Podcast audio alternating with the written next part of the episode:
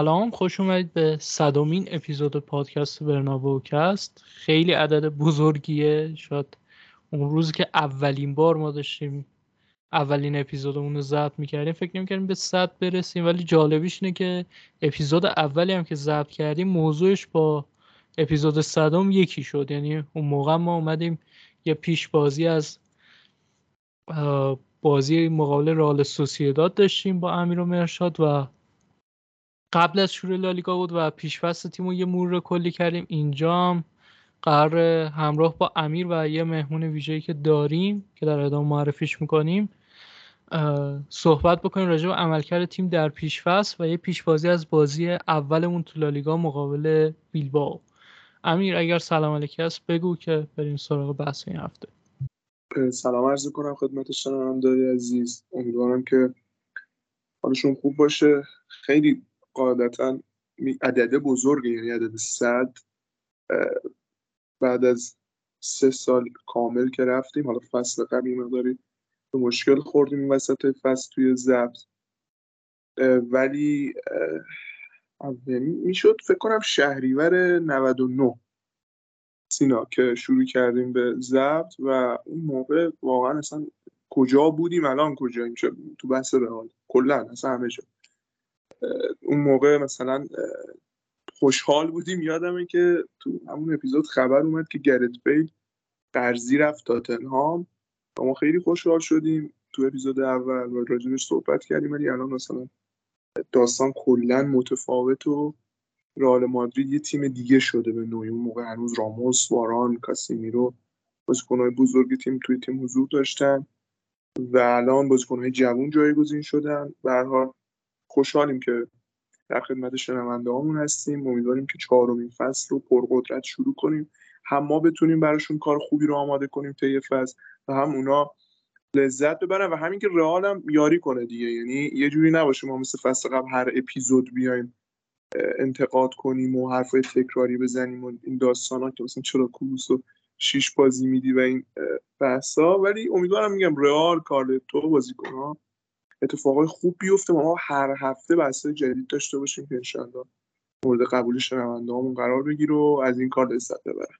و مهمون عزیزم که این اپیزود در خدمتش هستیم سوال عزیزه که از دوستان ماست و از شنوندگان پادکست که ازش درخواست کردیم. یعنی ما در پادکستمون به روی همه شنوندگانمون باز بود و باز هم هست همچنان و یه پستی تو کانال تلگرامیمون گذاشتیم و درخواست کردیم از دوستان اگه دوست داشته باشن بیان تو اپیزودها کنارمون باشن و اگر صحبتی دارن حرفی دارن می‌خوان مشارکتی تو بحثا داشته باشن حتما به اون یاری برسن که این اپیزود در خدمت سویل عزیز هستیم. سویل جان میشنوی؟ منم به نوبه خودم سلام عرض می‌کنم. خدمت همه شنونده های پادکست. برنابوکست خیلی خیلی خوشحالم که تونستم کنارتون باشم. خوشحالی هم دو دلیل داره. یکی این که حالا همین که افتخار شد کنار بچه ها سینا امیر مهرشاد عزیز باشم.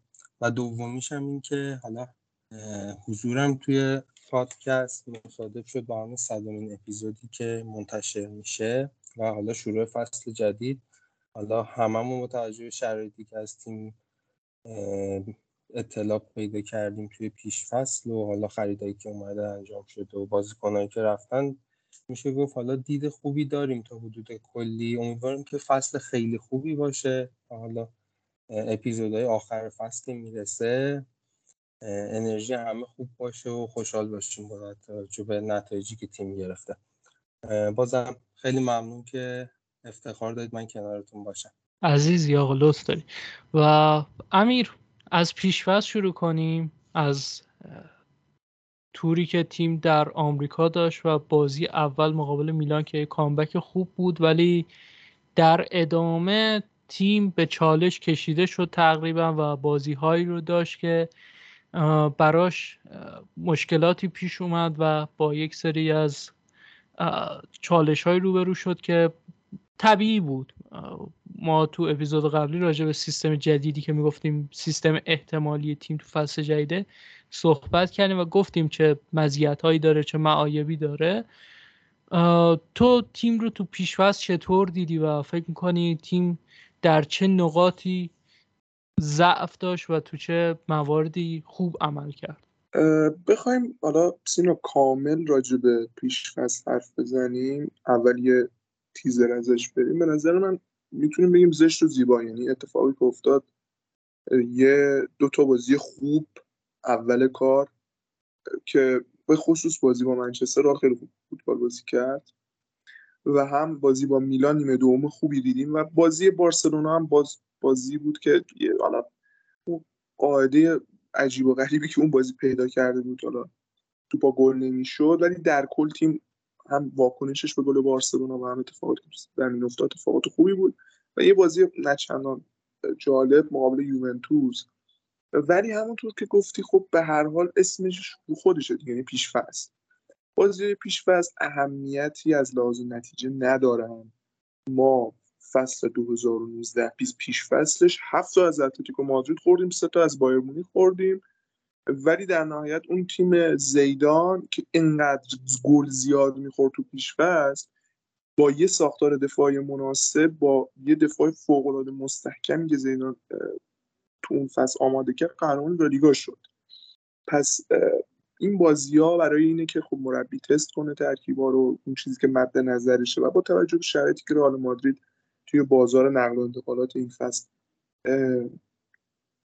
داره توش یه جورایی پیش میره مربی مجبور شد که سیستم تیم رو عوض کنه. یعنی ما اون 4 3 که معمولا می‌دیدیم یا اون اتفاقاتی که شاید 4 1 4 1 که معمولا می‌دیدیم که وینگرای وینگرای یکم عقب‌تر میان. حالا تغییر پیدا میگه ولی اصول و اون استخونبندی ترکیب ما دو فصل زیر نظر کارلو آنجلوتی بعد قبلترش زیر نظر زیدان 4 3 3 بوده. اما خب هر کدوم از این مربی‌ها متفاوت این 4 3 رو پیاده کردن تو رئال مادرید.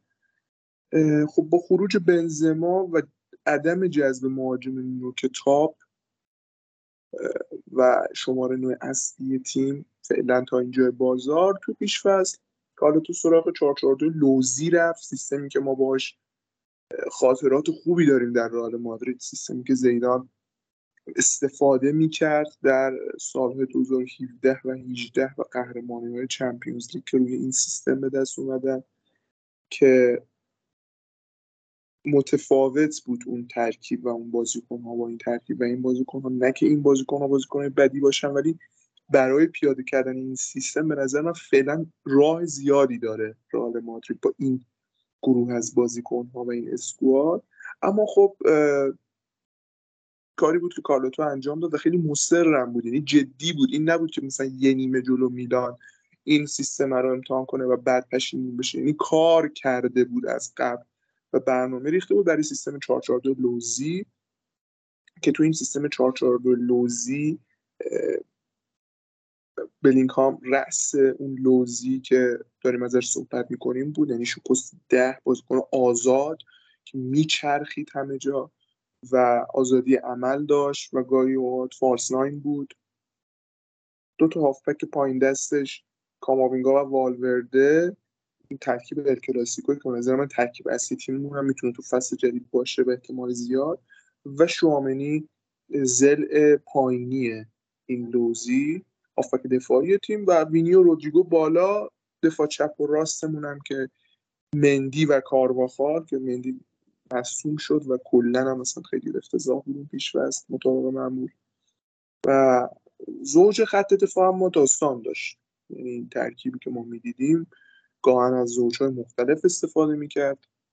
کالتو بیشترین استفادهش دوباره از زوج ادر و آلابا بود که وقتی که رودیگر هست به نظر من این زوج نباید استفاده بشه و رودیگر کمتر بازی کرد و بین چهار تا دفاع ما ناچو دیگه از همه کمتر بازی کرد کاپیتان اول تیم و حالا تو بازی اولم لونین تو دروازه بود به خاطر مسئولیت جزئی که کورتوا داشت.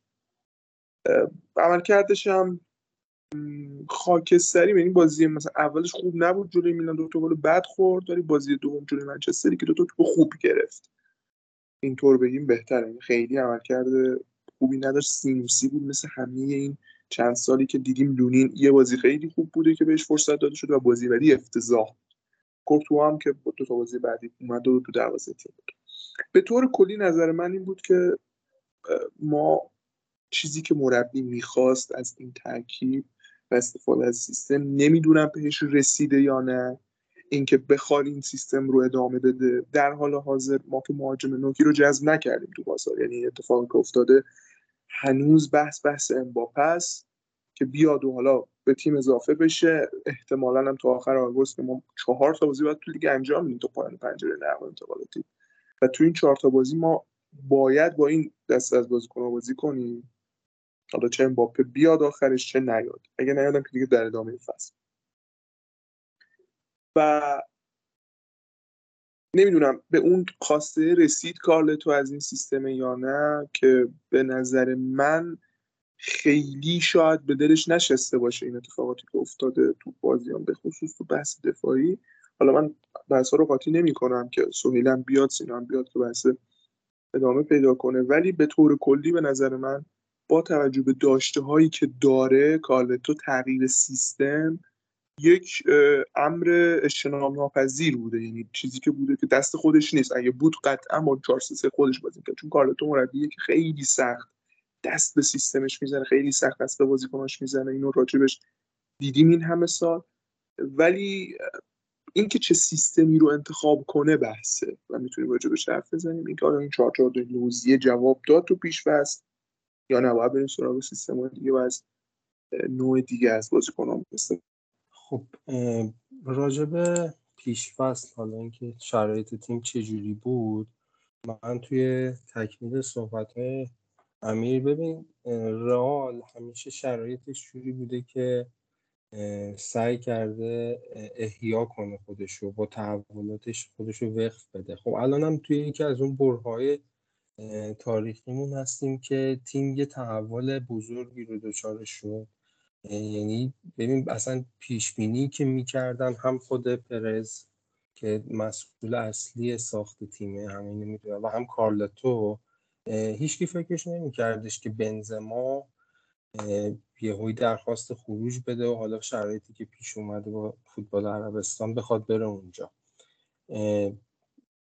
پلنی که رال داشت خب حالا پلنش این بود که یه فصل دیگر هم با بنزما ما ادامه بدیم. و حالا بریم برای فصل بعد که امباپه بیاد. ولی خب رفتن الان بنزما شرایط رو عوض کرد و حالا رسیدیم به الانی که مجبور شده کارلتا از سیستم 442 لوزی استفاده کنه. خب امیر جان کامل توضیح داد. این 442 لوزی که الان ما داریم استفاده می‌کنیم تو اپیزود قبلی هم تو این دو تا اپیزود قبلی بچه ها راجع صحبت کردن. مخصوصا تو فاز هجومی مهره هایی که ما داریم به هیچ عنوان مناسب بازی کردن با این سیستم نیستن. حالا همین سیستم 442 لوزی باعث شده که ما توی عملکرد دفاعیمون هم یعنی باش مش... با مشکل مواجه بشیم. یعنی توی ما چهار تا بازی کردیم تو پیش فصل دو تاشو بردیم دو تاشو باختیم. بعد تو این بازی 6 تا گل زدیم 8 تا گل خوردیم. خب این خیلی واضحه که ما هم توی کار دفاع خیلی مشکل داریم و هم توی حمله. پس میشه نتیجه بگیریم که یعنی خود کارلتو هم گفته 6 از 10 وقتی به تیم نمره میده. یعنی که خودش هم راضی نیست. حالا این نمره به نظر من اقراق کننده بود یه ذره. به نظر من ناامید کننده تر بودیم. حالا بازی با میلان و بازی با منچستر خیلی حالا هوای پیش فصل توش موج می‌زد. خب ولی بازی با بارسا اون جدیتی که همیشه توی ال و حتی توی بازی های دوستانه هم وجود داره باعث شده بودش که تیم رئالی که قراره توی فصل ببینیم و تا حدود خیلی زیادی شما توی این بازی با بارسا ببینیم. خب دو تا نکته مهم. توی سیستم دفاعیمون خب ما وقتی که آلابا و رودیگر کنار هم بازی می‌کنن با توجه به اینکه سنشون جفتشون بالاست و خب سیستم 442 هم باعث میشه که بار حمله از جناهین به روی دوش مدافعین کناریمون باشه. یعنی از سمت راست کار بخواد از سمت چپ هم که با توجه مسئولیت مندی فرانگارسیا رو داریم. این سن بالای رودیگر آلابا باعث میشه که توی ضد حمله ها وحشتناک تیم ضربه بخوره. حالا توی بازی با یووه که خیلی واضح دیدیم یعنی تمام گلایی که ما خوردیم تو بازی با یووه روی ضد حمله خوردیم و این خیلی کامل نشون میده خودشو توی فصل مخصوصا. ولی خب یه نکته ای که خیلی توی بحث بازی سازی تیم به چشم میاد توی سیستم 442 لوزی که کارلتو می‌خواد ازش استفاده کنه بازی سازی از دفاعه. یعنی بارها توی بازی پیشفست توی فصل قبل هم حتی بود وقتی که آلاوا بازی می‌کرد یا رو دیگر بازی می‌کرد قدرت بازی سازی که این دوتا دفاع دارن خب میلیتا خب خیلی کمتر از این برخورداره. قدرت بازی سازیشون توی پاسهای بلندیه که میفرستن و خب ما دوتا مهاجم داریم جلو توی این سیستم رودیگر و وینیسیوس که سرعت خیلی بالایی دارن قدرت شروع های انفجاری دارن که خب خیلی خوب می‌تونیم از این استفاده کنیم.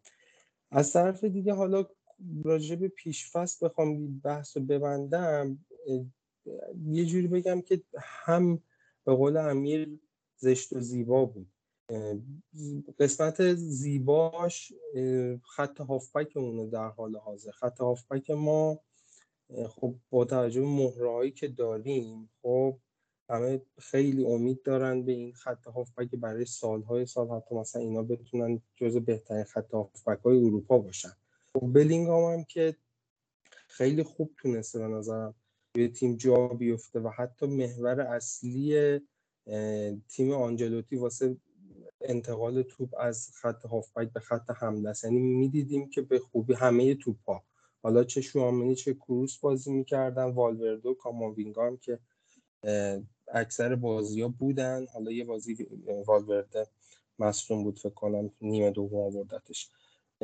تمام توپ ها ختم می‌شد به بلینگ ها و خب هوش بالایی که داره و دید خیلی خوبی که نسبت به همتیمیاش که کجای زمین قرار دارن و حالا فضاهای خالی که توی زمین وجود داره می‌تونه خیلی خوب بازی سازی کنه و انتقال بده تو خط حمله. و قسمت زشتش هم باز حالا همونطور که گفتم توی تکمیلش بگم دو بخشه. یکی اینکه خط دفاع خیلی بدمون و خط حمله بدتر از اونمون که ما این همه موقعیت درست می‌کنیم.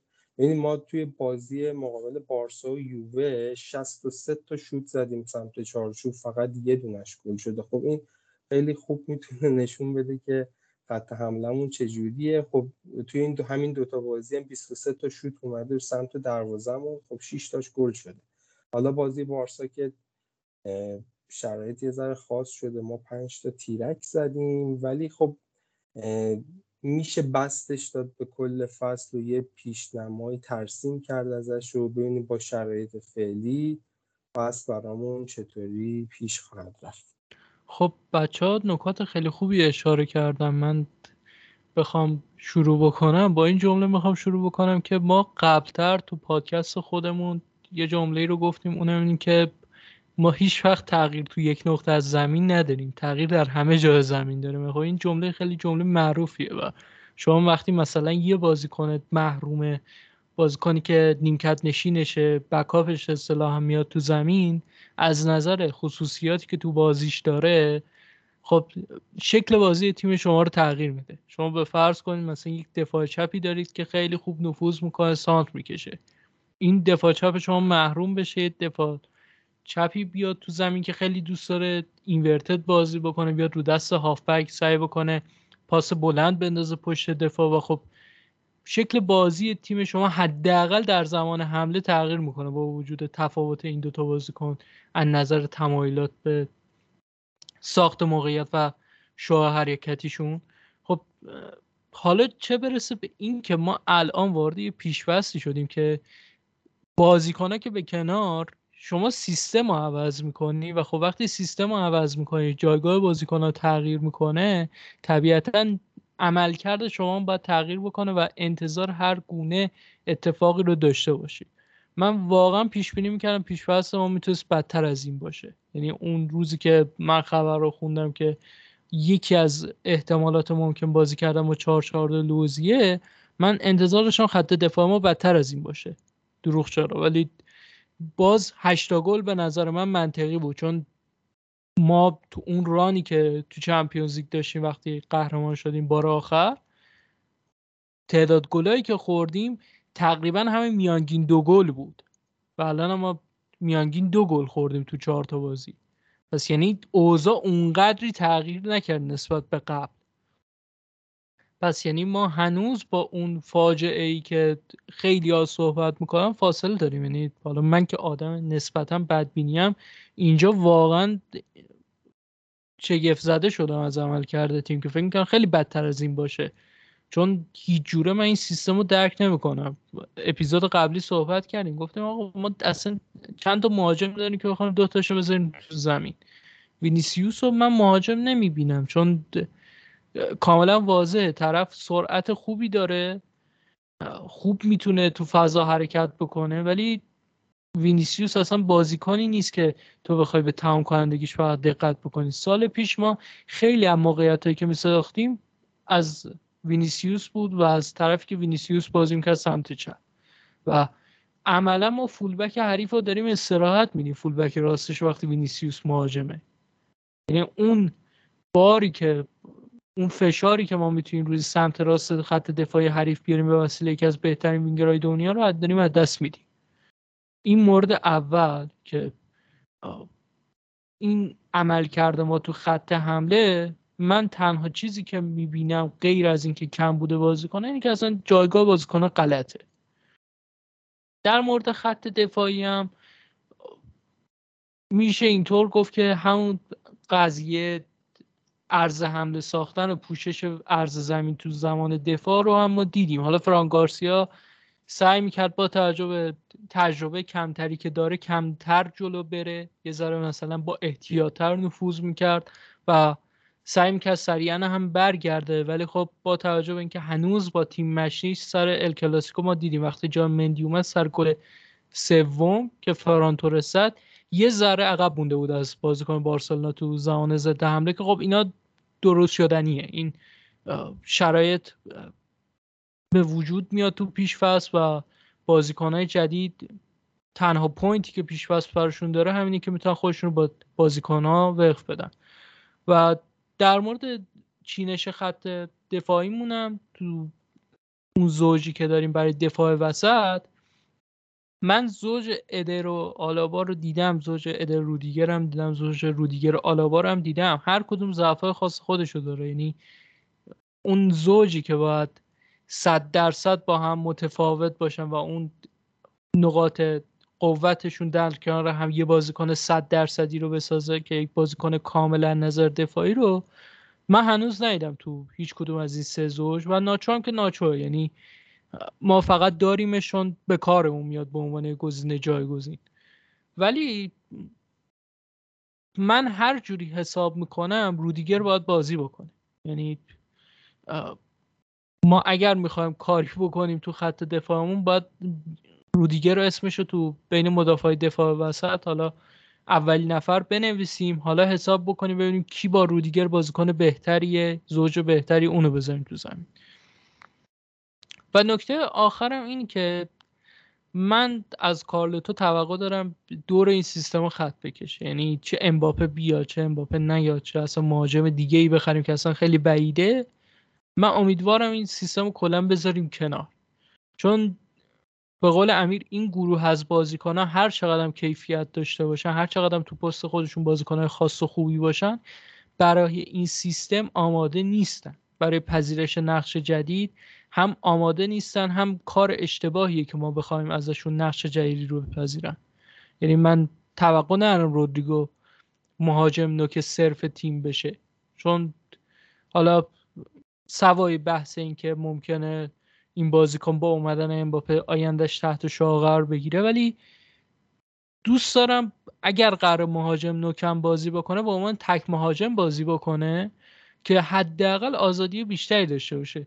رودریگو تو دو مهاجمه کنار وینیسیوس باید یک فضایی رو ازش صرف نظر بکنه. توش حرکت نکنه که وینیسیوس فرار بکنه.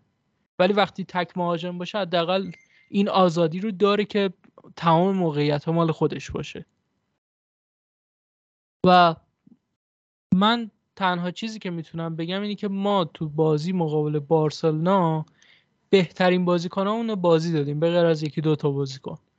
و صرفا فقط کافی آنجلوتی برگرده به همون نیم فصل دومی که تو لالیگا داشت 4 2 3 بازی می‌کرد. یعنی والورده سمت راست بود تو بعضی بازی ها یا حالا که آسنسیو رو که نریم مجبورن والورده رو بگی. و شوامنی و کاماوینگا تو اون double pivot بازی بکنن. بلینگهام اومده. بلینگهام با توجه به تمام کنندگی خوبی که من دیده بودم تو دورتموند داره ولی احساسم بر این بود که تو لیگ آلمان گلزنی راحت تره. تا یه حدی ازش چشم پوشی می‌کردم و اینجا جلو منچستر برای من ثابت شد که بلینگهام تو اوضاع بی مهاجمی تیم خیلی می‌تونه به ما کمک بکنه هر چقدر نزدیک به دروازه باشه. و اون چیپی که انداخت کاملا مشخص کرد که ما اگه بخوایم یه بازیکن رو کنار مهاجم بازی بدیم یا عقبتر از مهاجم بازی بدیم و ازش بخوایم که تو اون تصمیمات آخر تو اون لحظاتی که تیم نیاز داره تصمیم نهایی رو بگیره تو موقعیتی که داره حالا یا شوت بزنه یا پاس نهایی رو ارسال بکنه بهترین گزینه برای نزدیک به دروازه بازی کردن بلینکامه و وینیسیوس هم بره سر جا خودش. رودریگو هم به عنوان این مهاجم سرعتی به عنوان این مهاجمی که توان خیلی خوبی می‌ذاره برای پرس کردن بره جلو بازی بکنه و بکاپش بشه خودسلو که مهاجمی که حالا رو هوا خوبه یه ذره مرموزتر شکل بازیش می‌خواد سعی بکنه که مدافع حریف رو درگیر بکنه که یه ذره بازی رو فیزیکی تر بکنه به کار میاد. حالا تا امباپه بازم میگم مثل چکی که نقش شدنش با خدا ساله که این بازیکن کی بیاد رال مادرید خیلی داستان داره. و ما روی همین نقدی که داریم سرمایه گذاری بکنیم. و کاماوینگا شامنی هم به عنوان دبل پیوت خیلی زوج خوبی میشن به نظر من. چون هر چقدر که شامنی بازیکنیه که ساکنتر با هست و حجم پاس خوبی داره می‌تونه پاسای بلند پاسای کوتاه زیاد رو کامل بکنه کاماوینگا بازیکن سریعتری هست و رو به جلوتر بازی می‌کنه و خیلی بازیکن proactive ی اصلا تایپ بازی جوریه که می‌تونه سریعا دو سه نفر رو توی چشم هم زدن از پیش رو برداره و این دریبلینگ کاماوینگا حمل توپش و چپ پا بودنش مخصوصا باعث میشه که ما به این دبل پیوته خیلی فکر بکنیم و از ایدهش هم من کوتاه نمیام. در مورد خط دفاعیمون من می‌تونم اینو بگم که با همه انتقاداتی که به کارواخال دارم و همچنان هم دارم ولی ترجیح میدم کارواخال بازی بکنه تو سمت راست چون آپشن دیگه ای نداریم.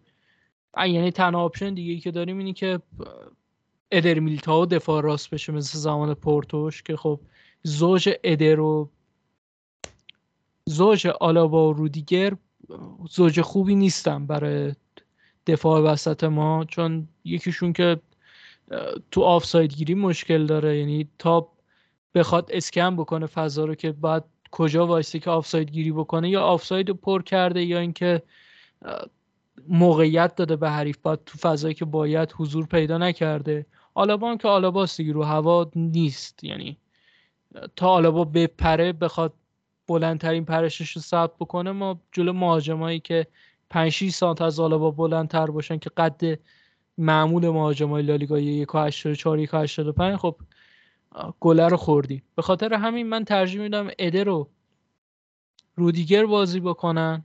فرانگارسی هم سمت چپ. ولی کارواخال نگه داریم. یعنی کارواخال اصلا بهش اجازه نفوذ ندیم. کارواخال به اون ارز سه نفر رو تو دفاع تشکیل بدیم موقع حمله. و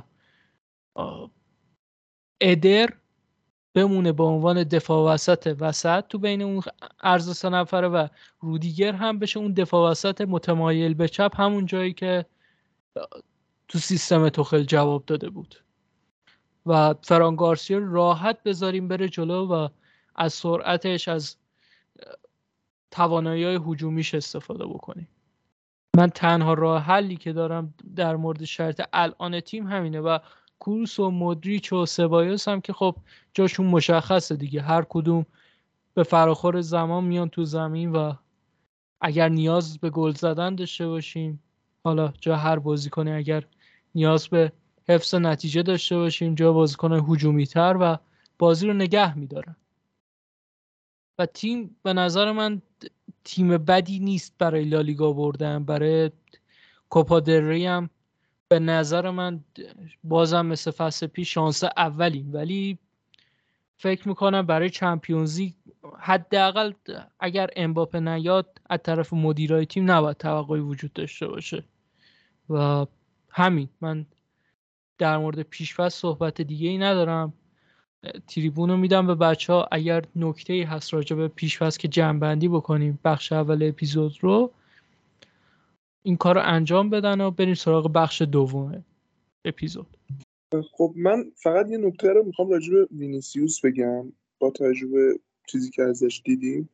خب وینی فصل قبل تو بازیایی که بنزما نبود و اصلا این اواخر فصل بنزما دیگه واقعا اصلا خوب نبود.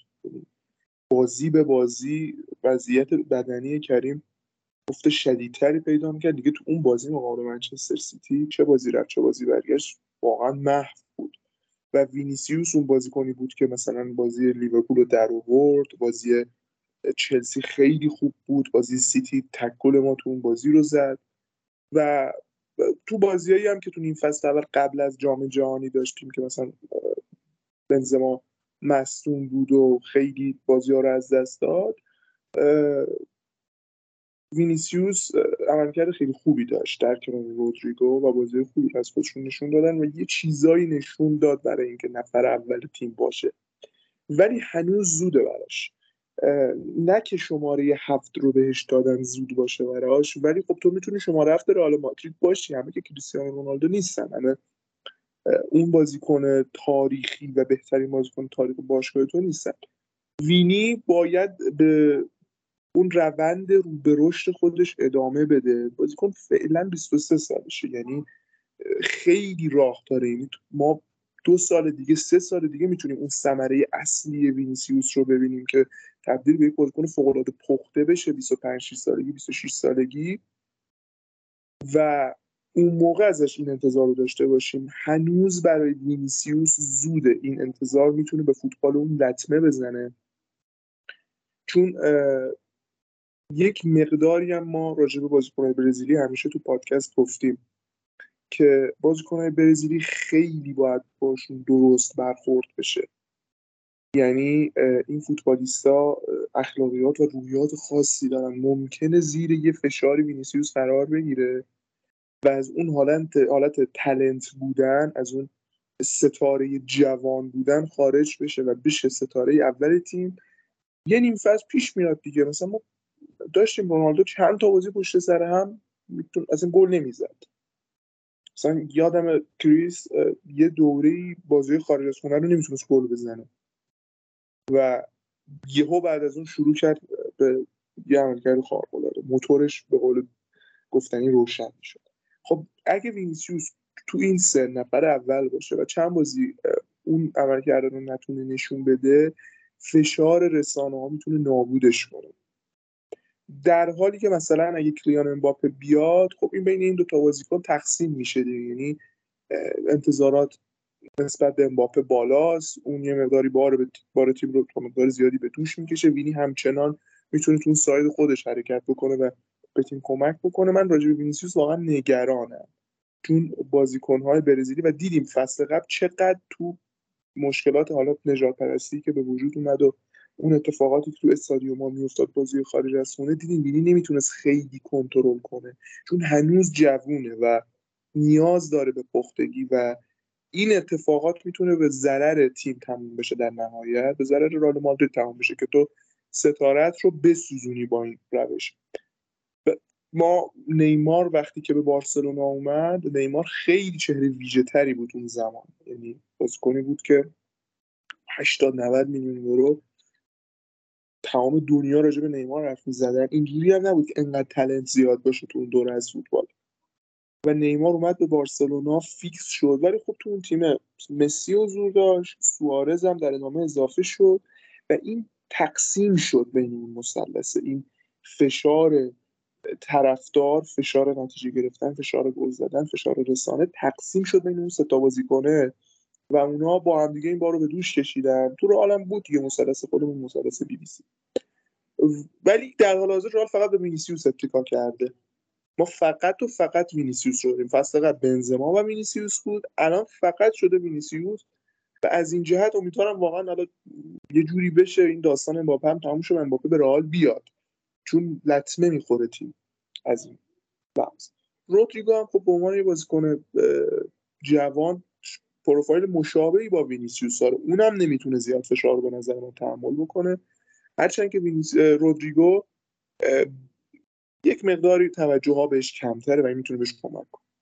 یه نکته آخرم من راجع به پیشفست بگم که راجع به جود برینگامه. برینگام نشون داد یک سری چیزها برای یک سری از بازیکن ها در همون تاچ اولشون مشخصه. یعنی این بازیکن تو تو اولین بازی برای یه تیم می‌بینی می‌دونی این چی کار است.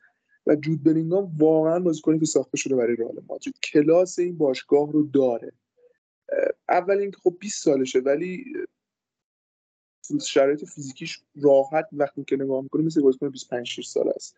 خیلی فیزیک درشت و خوبی داره. فیزیکش رسیده یعنی بازیکنی که بدنش رسیده یه بدن تینیجری نداره. الان ما یه سری بازیکنان داریم مثلا تو سن برینگام مثلا مثل جمال موسیالا. این بازیکن هنوز نتونسته از اون حالت نوجوانی بدنش رو خارج کنه. خب خود وینیسیوس چند فصل طول کشیده که فعلا الان بدنش خیلی بهتر شده نسبت به گذشته ولی هنوز نتونسته به اون بازیکن پخته از لحاظ بدنی تبدیل بشه. ولی مثلا به طور مثال کلیان امباپه هم تازه تو 24 5 سالگی بدنش رو اومده و تبدیل شده به بازیکنی که انتظار داری که فیزیکش جواب بده چون خیلی لاغرتر بود قبلا. ولی جود بلینگام تو 20 سالگی کاملا بدنه رسیده و از این لحاظ فوق العاده است. قدرت رهبری و کلاس بازی. وقتی که تو بازیه تو فکر می‌کنی یه بازیکن 28 9 ساله بازیکن 30 ساله پا به توپه. خیلی این بحثیه که واقعا باید بهش توجه بشه. چون اکتایی که تو بازی داره چه موقعی که توپ با یعنی توپو داره و چه موقعی که بدون توپ واقعا پخته است. و نشون میده که واقعا می‌تونیم به این بازیکن امیدوار باشیم. و انشاءالله جواب بده با سیستم های جدید کارلتو و این پولی که براش پرداخت شدن پول زیادی ولی به نظر من ارزشش رو داره. چون اینو نشون داده بازیکنی که تو 19 سالگی فیکس تیم ملی انگلیس تو جام جهانی نشون داده که کیفیتش خیلی خوبه و در کنار هافبک های دیگهمون مثل فده والورده که ثابت شده است برای همه ما کاماوینگا و شوامنی این چهار تا هافبک به نظر من می‌تونن رئال تو سالهای سال بیمه کنن و در کنارش حالا به ما squad player هایی هم داشته باشیم که بهمون کمک کنن و تیم جلوتر بره. به نظر منم پیشفست دیگه در همین حد کافیه. صحبت راجبش چون اتفاقاتی که افتاد رو کامل مرور کردیم. سویلم بیاد نظرش رو بگه که پرونده این بخش رو ببنده. بچه کامل کام همه چی رو توضیح دادم فقط دو تا نکته ای که باز به نظرم بد نبود که حالا من اشاره بکنم پرونده پیش فصل حالا تیم رو ببندیم. یکی شوامنی و کاماوینگاس و به خصوص شوامنی شوامنی پارسال که به تیم اضافه شد تا قبل از شروع جام جهانی یه جورایی می‌شد بگیم که همونی بود که ازش انتظار داشتیم. یعنی بازیکنی که حدود 80 میلیون یورو اومده بود که بخواد جای کاسمیرو رو بگیره. حالا نه که بخوایم به اون شکل بگیم که خلای نبوده کاسمیرو حس نشد. ولی همونی بود که از یه بازیکن جوون تو پست هافبک دفاعی که حالا این هم, هم براش هزینه شده انتظار میره ولی خب بعد جام جهانی افت زیادی کردش و اصلا خوب نبود. فصل پیش و کارلتو روش زیاد حساب نمی‌کرد. ولی توی بازی های پیش فصل چیزی که از شوامنی دیدیم واقعا فوق العاده بود اینکه قدرت اینو داره که توپ و وسط زمین بگیره و انتقال بده به هافبک های جلو رونده تیم مثل حالا والورده و که قدرت نفوذ داره و بلینگام که نیرو محرکه اصلی تیم تو خط هافبکه. و دو که بیشتر از همه خیلی به چشم میاد توی بازیش اون قطع توپاییه که وسط زمین داره و دوندگی بالاش. و خب اگه شوامنی بتونه همین روند رو حفظ کنه و جدا از اون کارلتو پافشاری نکنه مثل خیلی از بازی فصل قبل و حالا چند تا از نیمه هایی که تو همین پیشفست دیدیم و بازی دادن به کروس توی پست هافبک دفاعی باشه قطعا توی این نقطه از زمین با وجود شامنی ما ضعف نخواهیم داشتیم. یکی این نکته دو نکته دیگه که حالا تو بحث تاکتیک تیم برای گلزنی بود و خیلی به چشم می اومد این بود که برنامه‌ای که تیم داره یکی از راههای گلزنی که حالا کارلتو داره با توجه به بازیکنایی که تو اسکوادمون داریم شوت زنی از پشت محوطه جریمه است. خب ما والورده رو داریم که خب همه می‌دونیم که قدرت شوت زنی خیلی بالایی داره. شوت های محکمی می‌زنه که دقت شوتش هم خیلی بالاست. حتی خود وینی از پشت محوطه جریمه خیلی خوب شوت می‌زنه و بلینگام هم که حالا بهشون اضافه شد این دو تا نکته بود که حالا به فکر اومد که اگه بگیم بحث می‌تونه تکمیل بشه و پرونده پیش فصل تیم رو ببندیم. خیلی هم خوب. من فقط در تکمیل حرفی که سهیل زد اینو بگم که واقعا احیا کردن بازیکن یک بخشیش مربوط به خود شخص مربیه و این حرف کاملا درسته که کاردوتو باید یکم دست از لجبازی برداره و شامنی رو بازی بده. فصل پیش هم ما خیلی می‌گفتیم که شوامنی اگر افتی هم کرده بعد جام جهانی وظیفه مربی که بازیکن رو بازی بده بهش اون اعتماد به نفس رو بده و فیکس بذارتش. و حالا اتفاق بود که متاسفانه نیفتاد تو فصل و ما نتیجهش هم تو بازی با سیتی دیدیم. و منم با همین موافقم دیگه بیشتر از این برای پیشفصل بسه. ما بریم یه آهنگ بشنویم برگردیم با بخش دوم اپیزود که قرار راجع به شروع رقابت های لالیگا صحبت بکنیم.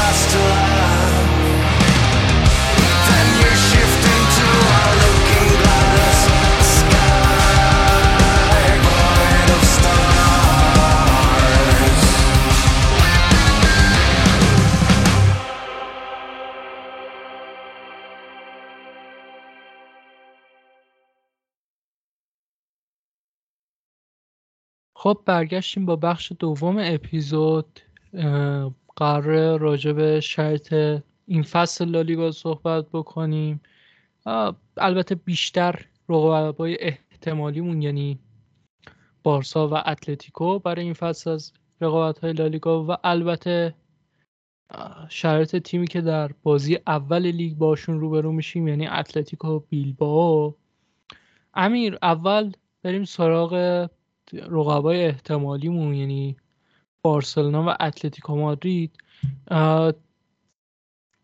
اتفاقاتی که این فصل برای بارسلونا و اتلتیکو تو تابستون افتاده رو چطور ارزیابی می‌کنی و اینکه فکر می‌کنی این تیم ها تا چه حد قوی تر شدن و تا چه حدی رقابتی تر شدن برای اینکه این فصل ما تو لالیگا باشون روبرو بشیم؟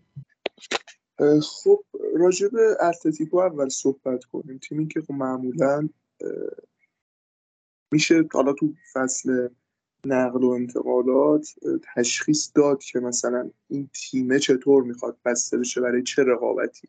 بیان فقط اون ساید سهمیه حرکت کنن که معمولا خیلی راحت می‌تونن اینو به دست بیارن تو دالیگا چون وقتی که میرن برای گرفتن سهمیه خب از اون دو تا تیم حالا معمولا رئال و بارسا که برای قهرمانی میجنگن چند لول پایینترن و چند لول از اون تیمای که برای سهمیه میجنگن بالاترن. یه جوری میفتن که راحت می‌تونن برن سهمیه رو حالا مثل فصل قبل بگیرن و فصل قبلم راستش بعد از نتایجی که تو چمپیونز لیگ گرفتن و اینکه حالا تو کوپا دل هم خود رئال حذفشون کرد و تو لالیگا هم تو ثانیه آخر بازی آخرشون بود که دومی رو از دست دادن و سوم شدن. من حس می‌کردم خب دیگو سیمونه واقعا ادامه نده تو این تیم ولی ظاهرا همچنان با قدرت زیاد سیمونه حضور داره و کارش رو ادامه میده.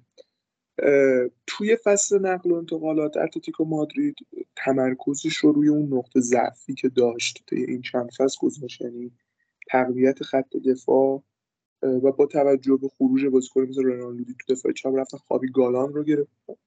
خابی گالانی که سابقه بازی تو هوسکا رو داشته. حالا فکر کنم از سلتا هم به اتلتیکو مادرید اومد. بازیکن خوبیه. یعنی خیلی بازیکن شناخته شده ای نیست ولی نمی‌دونم خاطرتون هست یا نه. دو فصل پیش که نه سه فصل پیش که رال با زیدان فصل آخر زیدان بود ما یه بازی با هوسکا داشتیم تو خونه هوسکا که مثلا اونجا کامیگالان یه گل خیلی قشنگ به زد و تو اون بازی در اتفاقی عجیب باران دبل کرد و رئال بازی رو دو یک برد. خیلی بازی دوست داشتنی واسه خود من این بازی. در نهایت رئال خیلی کمک کرد برای اینکه برگرده به اون فصل. اون بازی خیلی تاثیرگذار بود. در کنار خوابی گالان چاغلار سویونچو دفاع وسط ترک تبار لستر که مدت ها همه منتظر بودن یه تیم خوب بره. بالاخره از لستری که سقوط کرد جدا شد. اومد به اتلتیکو مادرید. سویونچو مدافع معمولیه به نظر من. برای یه squad player برای تیمای بزرگ شاید هم پایین تر یعنی خیلی نسبت به اون چیزی که اول ارائه کرد پیشرفتی نداشته تا این فصول قبلی و به خاطر همین هم هست که این شکلی به اتلتیکو مادرید اومد. و در کنار چاغلار سویونچو خب سزار کوتا هم اونا رایگان جذب کردن که این خرید خرید خوبی برای اتلتیکو مادرید خواهد بود. آسپیلیکوتا با تجربه و توی لالیگا صرفا تو لیگ بازیکنهای با تجربه ای که اتلتیکو مادرید می‌خره برای یه فصل خیلی بهشون کمک می‌کنه. یه مهاجماشون رو دیدیم که سوارز چقدر بهشون کمک کرد. تو اون فصلی که قهرمان لیگ شدن. یا بازیکنهایی که جذب کردن همیشه از دست این تیم بودن واس تا واقعا بازیکن خوبیه. و می‌تونه کمک کنه هرچند که سنش بالاتر رفته ولی برای بازی در اتلتیکو مادرید بازیکن بسیار پخته و درجه یکی می‌تونه باشه و قطعا هم بهشون کمک خواهد کرد. تو بحث ورودی بازیکناشون در همین سه تا بازیکن خلاصه میشه. خرید هجومی و خرید تو خط نداشته اتلتیکو مادرید و با همون تیم خودش که فصل قبل داشت ادامه خواهد داد و تکیه روی گریزمان منفیس تیپای و بازیکنهای از این دسته و توی بحث خروجی اما تیم اتلتیکو مادرید چند تا بازیکن حالا نسبتا هجومی خودش رو از دست داده که یکیش به سر سیمونه به سر کوچیک سیمونه است که خود رفته به آلاوز رنالودی هم که به مارسی رفته. بازیکن شاخصی اونجا هم از دست ندادن کلا ساکن بودن. یه مقدار سعی کردن که با اون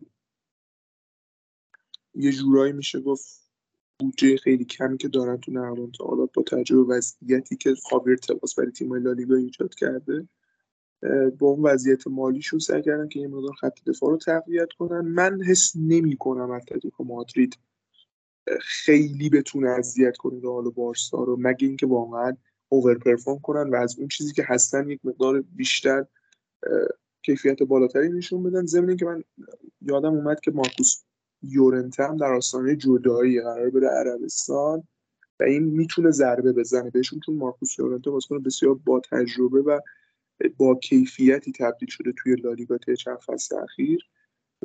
و ژائو هم که در واقع به طور قطعی جدا خواهد چون اصلا با تیمم تمرین نمی‌کنه. رو ژائو هم نمی‌تونم حساب کنم برای همین میگم تیم کلا به نظر من این فصل بسته شده برای سهمیه و گرفتن احتمالی کوپا دل ری و حالا پیشروی در چمپیونز لیگ تا اونجایی که توانش رو دارن و نمی‌تونن این تیمی باشن که بتونه رو بارسا رو اذیت کنه. اما یه توضیح کوچیکی هم حالا راجع به بارسلونا.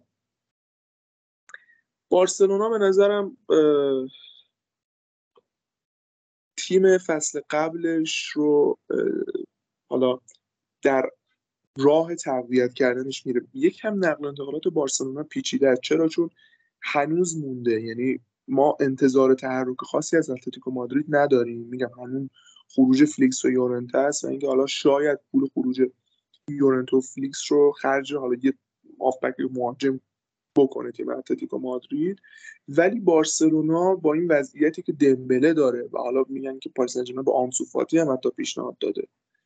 و اونها به دنبال جذب برناردو سیلوا هستن به دنبال جذب نیمار هستن و وضعیتشون به نظر من تا پایان روزهای پایانی نقل و انتقالات وضعیت نقل و انتقالات بارسلونا همینطوری پیش خواهد رفت. ولی خب به هر حال اونا بازیکن مثل بوسکتس از این تیم جدا شد و اوریل رومئو جایگزین شد.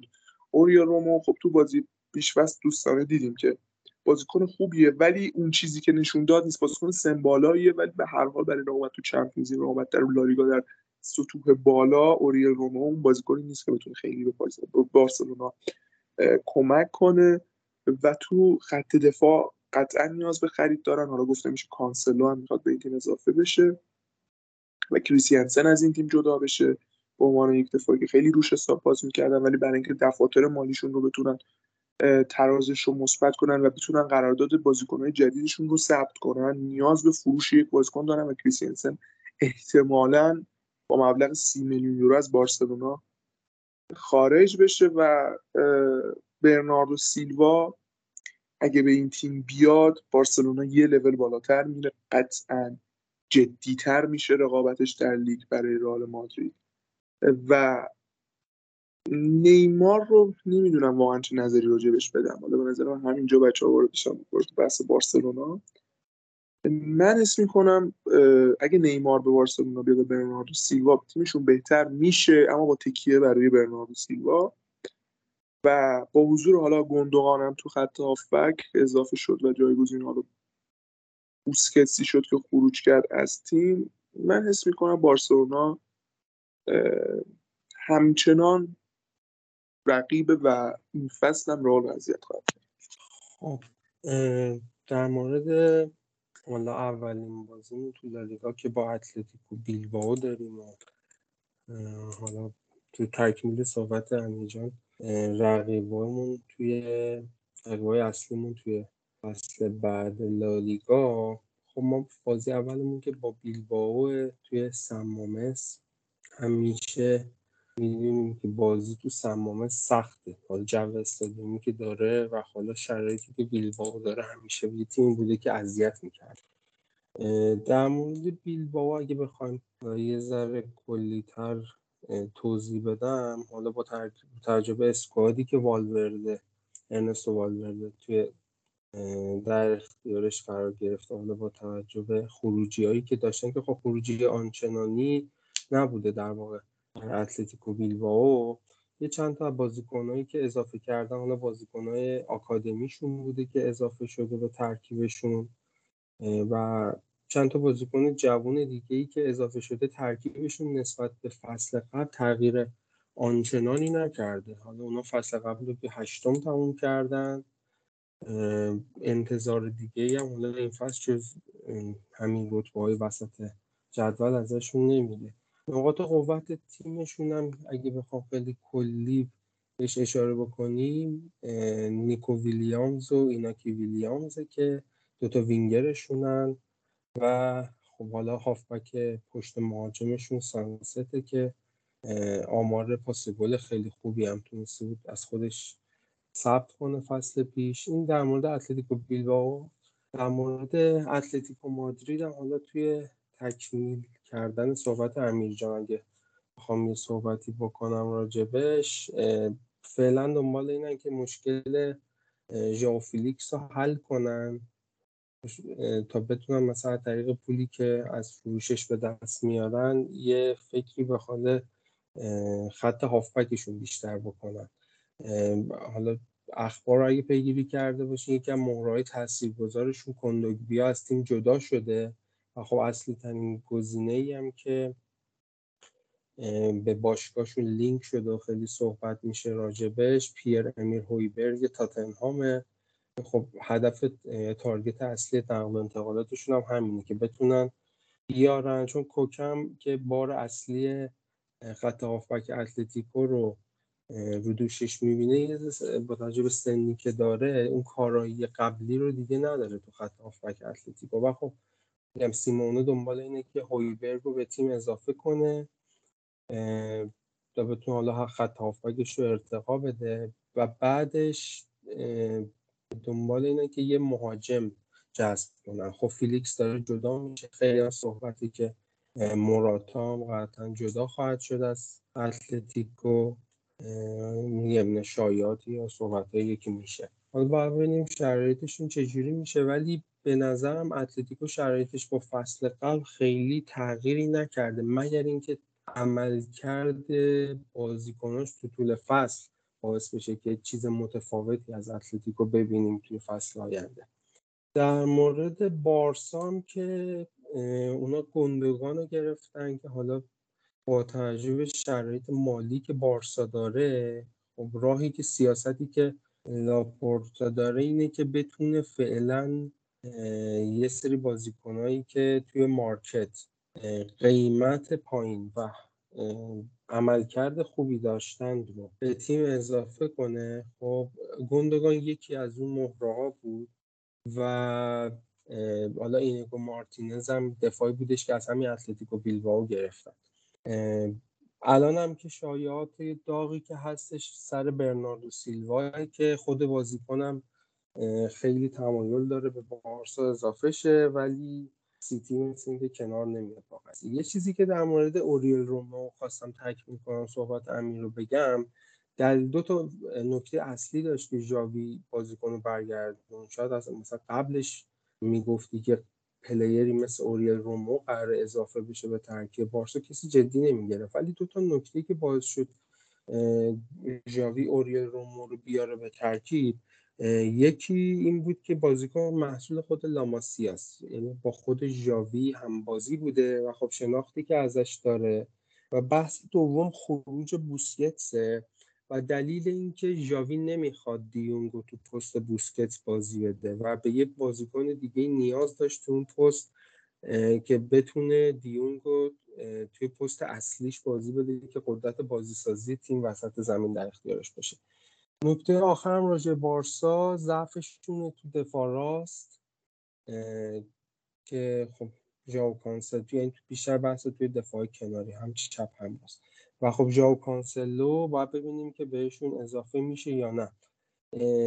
قطعا بارسا مثل همیشه اصلی ترین رقیب تو لالیگا با توجه به اسکوادی هم که الان دارن قطعا حالا توی نگاه کلی شاید شانس اول قهرمانی به حساب بیان ولی باید عملکرد تیم‌ها رو مثل همیشه تو طول فصل ببینیم که آیا اصلا بارسا می‌تونه با همچین ترکیبی تو طول فصل نتایج فصل قبلش رو تکرار کنه؟ حالا فصل قبل هم میدیم. اکثر بازی ها رو با اختلاف تک گل برنده می‌شدن. باید ببینیم که این تکرار شدنی هست براشون یا نه و خب در قبال اون عمل کرده تیم خودمون رئال رو به چه شکله. چندان بارسا تغییری نکردید اسکوادش. حالا بحث دمبله هم هست. که فعلا معلوم نشده. یه روز خبر از رفتنش میشه و یه روز هم که مونده ولی به نظر می‌رسه که جدا شدنی باشه از بارسا. باید ببینیم که در صورت جدا شدنش جایگزینی که براش در نظر می‌گیرن چون قطعا اگه دمبله جدا بشه توی اون پست به مشکل می‌خورن. و ببینیم که فکری که به حالش می‌کنن برای اون پستشون چیه. ولی میگم به صورت کلی بارسا آنچنان با تیمی که فصل قبل داشته از نظر توازن ترکیب و حالا قدرتی که توی بحث هجومی و دفاعی دارن به نظر منچنان تفاوتی نکرده. یه سری مهرهای خوبش جدا شدن و بازیکنان تو همون سطح حدودا به ترکیب تیم اضافه شدن. بحث نیمار هم به نظر نمی‌رسه که بارسا بتونه از پسش بر بیاد مگر اینکه یه اتفاق عجیبی بیفته و نیمار به بارسا برگرده. خیلی هم خوب. در مورد پنجره بارسلونا من اینو بگم که بارسلونا تا اینجا دو تا فروش داشته که خب کمتر بهش اشاره شده. یکی نیکو گونزالس هافبک آکادمیشون بود که فصل قبل قرضی تو والنسیا بازی می‌کرد که با 8.5 میلیون یورو رفت. پورتو و ترینکا وینگری که از براگا خریده بودن رو با 7 میلیون یورو فروختن اسپورتینگ. این از این. ولی جایی که بارسلونا نظر مالی یه ذره وضعش بهتر شد تو بحث دستمزدها بوده که با transfer آزاد بوسکتس و آلبا دستمزد قابل توجهی آزاد شده و ساموئل اومتیتی هم فسخ دو طرفه و توافقی کرده با باشگاه بارسلونا و به لیل پیوسته به این شکل که دستمزد بقیه قراردادش رو بخشیده و در عوضش باشگاه اونو بازیکن آزاد کرده و هیچ پولی بابت ترانسفرش از لیل به دریافت نکرده. و از طرفی در مورد ترانسفرهای احتمالیشون که بحث آنسوفاتی هست اینو بگم که اگر آنسوفاتی به پاریس بره با هر مبلغی تو دفاتر مالی بارسلونا اون مبلغ به عنوان سود خالص ثبت میشه. چون آنسوفاتی بازیکن بارسلونا بوده از رده های پایه و بازیکن آکادمی تو دفاتر مالی هزینه بابت انتقالش پرداخت نمیشه. و هر چقدر که شما بازیکن رو بفروشی برات سود ثبت میشه تو دفاتر مالی به فرض اگر ما با عنوان مثال ناچو رو 40 میلیون بفروشیم چون ناچو بازیکن آکادمی رال مادرید بوده دیگه 40 میلیون تماما اون مبلغ ترانسفر فی با عنوان سود خالص تو دفاتر مالی ثبت میشه و دیگه بر اساس فرمول amortization شما دیگه نیازی نیست هزینه ای که بابت انتقالش کردی رو بشکنی به تعداد سالهای قرارداد بعدش کم بکنی و داستانهای خاص خودش. به همین دلیل برخلاف transfer دمبله که اگر بره نصف اون مبلغ انتقال مال خودش و agent شه یعنی بارسلونا اگه اون بند 50 میلیون یورو رو پاریس فعال می‌کرد 25 میلیونش دستش رو می‌گرفت و اون 25 میلیون دیگه مال دمبله و ایجنتش می‌شد. اما اگر آنسوفاتی رو بفروشه حالا مثلا فرض بگیریم 50 میلیون آنسوفاتی رو پاریس بخره که از انریکه برنیم برمیاد این حرکات چون خیلی بازیکنهای تیم ملی اسپانیا رو دوست داره. تمام اون 50 میلیون تو دفاتر مالی بارسلونا با عنوان سود ثبت میشه سود ترانسفر. و این خیلی می‌تونه بهشون کمک بکنه. هم تو انتقال برناردو سیلوا هم تو تراز کردن دفاتر مالیشون. و بازیکنهای دیگه ای هم داره بارسلونا که خیلی دوست داره از شهرشون راحت بشه. کلمنت لنگله هست که بعد از پایان دوران قرضش تو تاتنهام دیگه برگشته بارسلونا و باید دنبال مشتری براش بگردم و سرجینیو دست که از میلان برگشته به صورت قرضی و اونجا هم دوران موفقی نداشته و اونم باید براش دنبال مشتری باشن و خروج این دوتا بازیکن هم می‌تونه خیلی بارسلونا رو کمک بکنه تو پیشبرد تقویت اسکوادش. در مورد بقیه بازیکن ها هم می‌تونیم بگیم که عبده از اوساسونا برگشت. بازیکنی که تو اوساسونا قرض موفقی داشت و فکر می‌کنم به عنوان بازیکن بکاپ در پست وینگر راست و چپ قطعا تو تیم جا داشته باشه. و در مورد چینش خط هافک هم که سوهل صحبت کرد من اینو بگم که ژاوی برای بازی لالیگایی خیلی رو روما حساب کرده و کاملا این حرف درسته. اما من فکر کنم برای بازی چمپیونز لیگی احتمالا ما همون ترکیب نیم فصل اول ژاوی رو می‌بینی که به صورت سرمربی موقت اومده بود بارسلونا. یعنی گاوی تو سمت چپ به عنوان وینگر بازی بکنه و پدری و دیونگ اون دوتا هشتا باشن و این دفعه گندگان به جا بوسکتس اون هشت شیشه باشه و احتمالا بخواد همه بازیکنهای با کیفیتش رو استفاده بکنه. در مورد یک بازیکنم فکر کنم بچه یادشون رفت صحبت بکنم که اونم احتمالا فروشش خیلی به کارشون میاد. فرانک کسیه با مبلغ 15 میلیون یورو داره به اهلی عربستان میره و خب کسی هم بازیکنی بود که با ترانسفر رایگان یا همون آزاد به بارسلونا اومد و اونم اگر بره همه اون 15 میلیون به عنوان سود تو دفاتر مالیشون ثبت میشه و اگر مثلا بتونن آنسوفاتی و کسی رو بفروشن دیگه نیازی به خروج کریستیانسن نیست برای اینکه دفاتر مالیشون رو تراز بکنن. و خب این خیلی بهشون کمک می‌کنه چون کریستیانسن و آراخو در کنار کونده سه تا دفاع وسط اصلیشون و اگر کسی بخواد از این جمع جدا بشه اون اریک گارسیا که بعدشون هم نمیومد بفروشنش. در مورد اتلتیکو هم اینو بگم که اتلتیکو فروش داشته یعنی متاس ها که فصل پیش تو ولز نیم فصل بازی کرد بند خریدش اجباری بود و ولز فعالش کرد و 50 میلیون یورو به حساب باشگاه اتلتیکو واریز شد. و در مورد بقیه ترانسفرهاشون هم سوهیل راجع هویبیرگ صحبت کرد اما در خط حمله احتمالا الهلال ناجی اتلتیکو مادرید میشه و مبلغی حدود 70 میلیون یورو رو بهشون میده بابت ژاوفیلیکس شاید حتی بیشتر.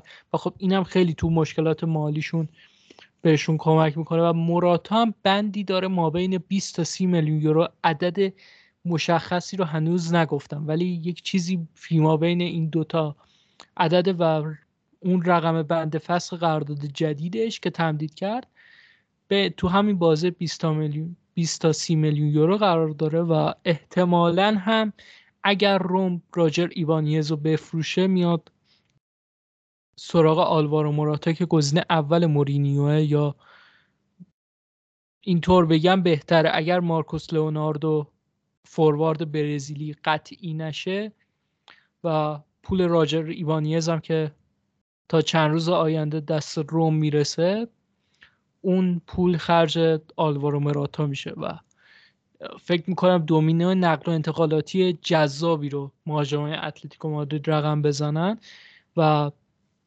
صحبت دیگه ای ندارم. من فکر می‌کنم اسکواد بارسلونا با اومدن برناردو سیلوا که اخبارش معتبرتره خیلی بهتر از این میشه. یعنی برناردو سیلوا و یک حالا وینگر خوب تو سمت چپ که احتمالا ژاوی اونجا آزمون و خطا می‌کنه بین بازیکنان مختلف.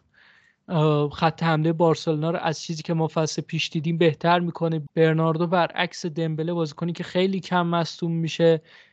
بازیکن کوشاتر و سخت کوشتریه تو دفاع منظمتر و فداکارتره و خب خیلی از این جهت ها کمکشون می‌کنه. و از طرفی هم خط هافبکشون. با حضور گندگان به جای بوسکتس خط که بهتری شده به نظر من. بوسکتس بازیکن خیلی فوق العاده ای بود تو زمان اوج خودش. ولی تو دو فصل آخر ما عملا می‌دیدیم که ضد حمله هایی که بارسلونا می‌خوره به خاطر نداشتن ریکاوری ران و سرعت پایین بوسکتس بود. و به پایان این اپیزود رسیدیم. سوال جان اگه نکته ای هست به عنوان نکته پایانی تو این اپیزود بگو که پرونده اپیزود رو هم ببندیم. به نظرم نکته قابل توجه دیگه نمونده. امیدوارم که فصل خیلی خوبی داشته باشیم. از اون فصلایی نباشه که مخصوصا تو لالیگا. حالا چمپیونز لیگ مثل هندونه در وسط است برامون. ولی خب رئال همیشه تو چمپیونز لیگ خوب بوده. این بحثش به امیدوارم لالیگا برامون از اون فصلایی نشه که سر تک تک بازیاش کلی هرس بخوریم کلی اصابمون خورد بشه امیدوارم فصل استیبل و موفقی رو داشته باشیم و بتونیم حداقل لالیگا رو کسب کنیم فصل بعد. بازم تشکر می‌کنم که بچه ها حالا منو کنار خودشون پذیرفتن. تونستم تو این اپیزود که مصادف شد با صدومین اپیزود برنابوکست حضور داشته باشم. همین خیلی خوشحال شدم. آرزوی موفقیت می‌کنم بازم برای تیم. ممنونم. خیلی هم خوب. ممنون که در کنارمون بودی سایه جان و ما سعی می‌کنیم که امسال یه روندی رو در پیش بگیریم و اونه هم اینه که ما هر دو هفته یه بار اپیزود خواهیم داشت احتمالا و این روند هم به ما کمک می‌کنه بابت اینکه خب تو دو هفته آدم دستش بازتره برای اینکه تایمی رو ست بکنه که بیاد و صحبت بکنه راجع به شرایط تیم. و همینطور برای خود ما هم بهتر از جهت بررسی تیم که خب چهار تا بازی ملاک بهتری از روند تیم تو یک مقطع تا دو تا بازی. خب هر هفته صحبت کردن یکی از مشکلاتش اینه که ممکنه تیم تو یک هفته بدشانسی بیاره بالاخره.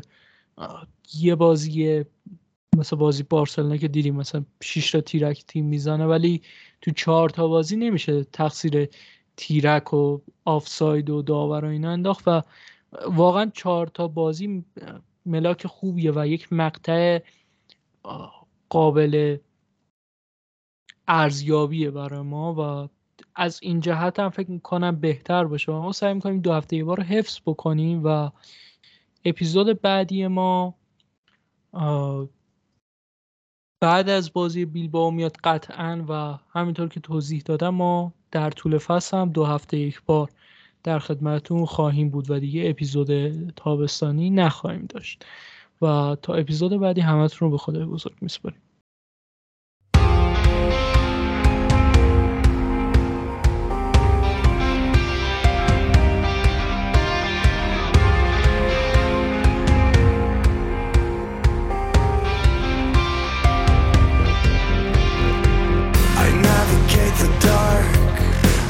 Before the flame I had deserted. Step off the map and let it go. Then focus on the fate